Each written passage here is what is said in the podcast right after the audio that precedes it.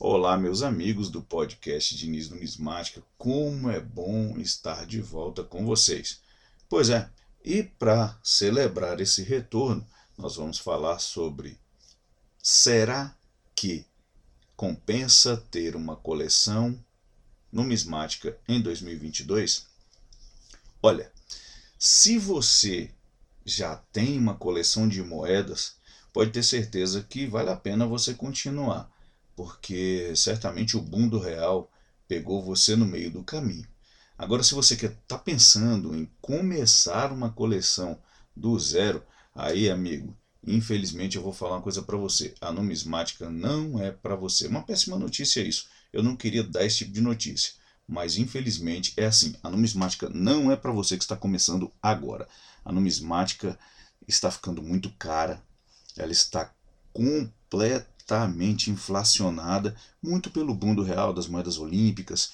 Né? As pessoas supervalorizam moedas que não valem quase nada, enquanto outras, outras moedas, como o coletinho da série Vicentina de 1932, aquela moeda tem 36 mil, no máximo 36 mil peças, acho que no máximo tem isso.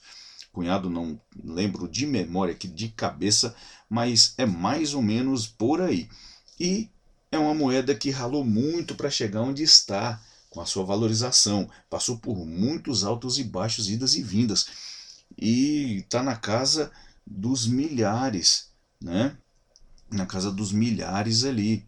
E enquanto as moedas do real, que são milhões e milhões de peças cunhadas, milhões mesmo de peças cunhadas, as pessoas ficam falando oferecendo por dois mil, três mil, quatro mil, cinco mil. Eu venho insistindo, batendo nessa tecla, falando muito sobre esse tema, falando, falando muito sobre essa especulação de mercado em que muitos vendem, tem oferta demais e a procura não é tanta. É impressionante como as pessoas, esses pseudo vendedores aí do Facebook, né? E até mesmo muitos youtubers aí, tá, pessoal? Coloca um monte de gente no meio desse balaio aí. Porque essas pessoas. É, é a primeira vez que eu vejo a oferta ser muito alta e o preço só subir. Porque não tem demanda.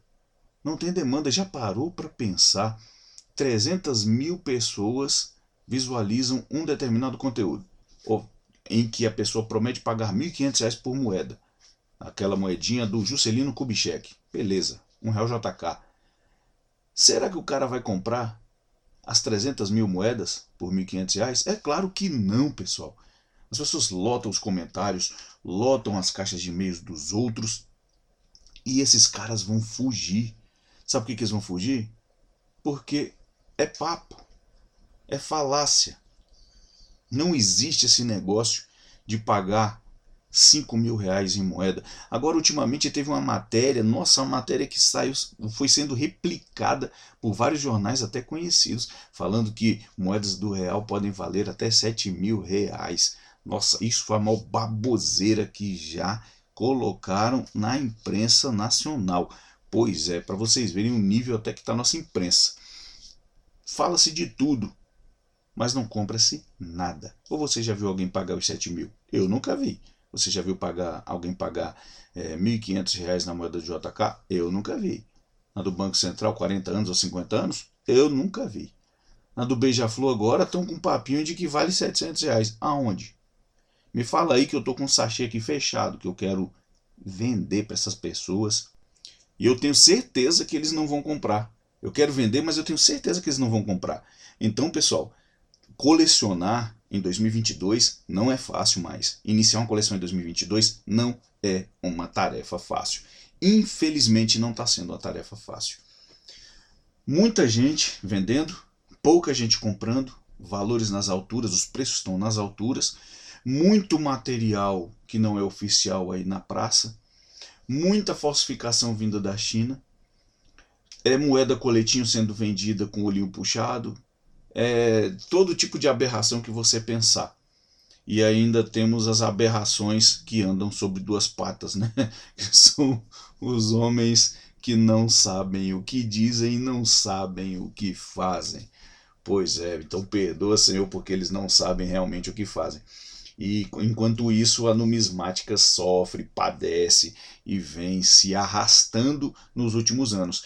É bom lembrar, é bom lembrar até mesmo da telecartofilia. O que, que aconteceu com a telecartofilia nos últimos anos? A telecartofilia, apesar da tecnologia ter é, comprimido esse ramo de colecionismo, né, o avanço da tecnologia, até quase que a sua extinção, hoje muito raro alguém comprar um cartão telefônico, e até aqueles mais raros, aqueles colecionáveis mais raros da telecartofilia, já caíram muito o preço. Isso vai começar a acontecer com a numismática. Infelizmente, o boom do, do, do, das Olimpíadas, né? essa bolha criada em torno do real, das moedas olímpicas e dessas últimas, desde 2002 ali, as últimas comemorativas, a numismática tem sofrido tem sofrido a mesma mazela da telecartofilia.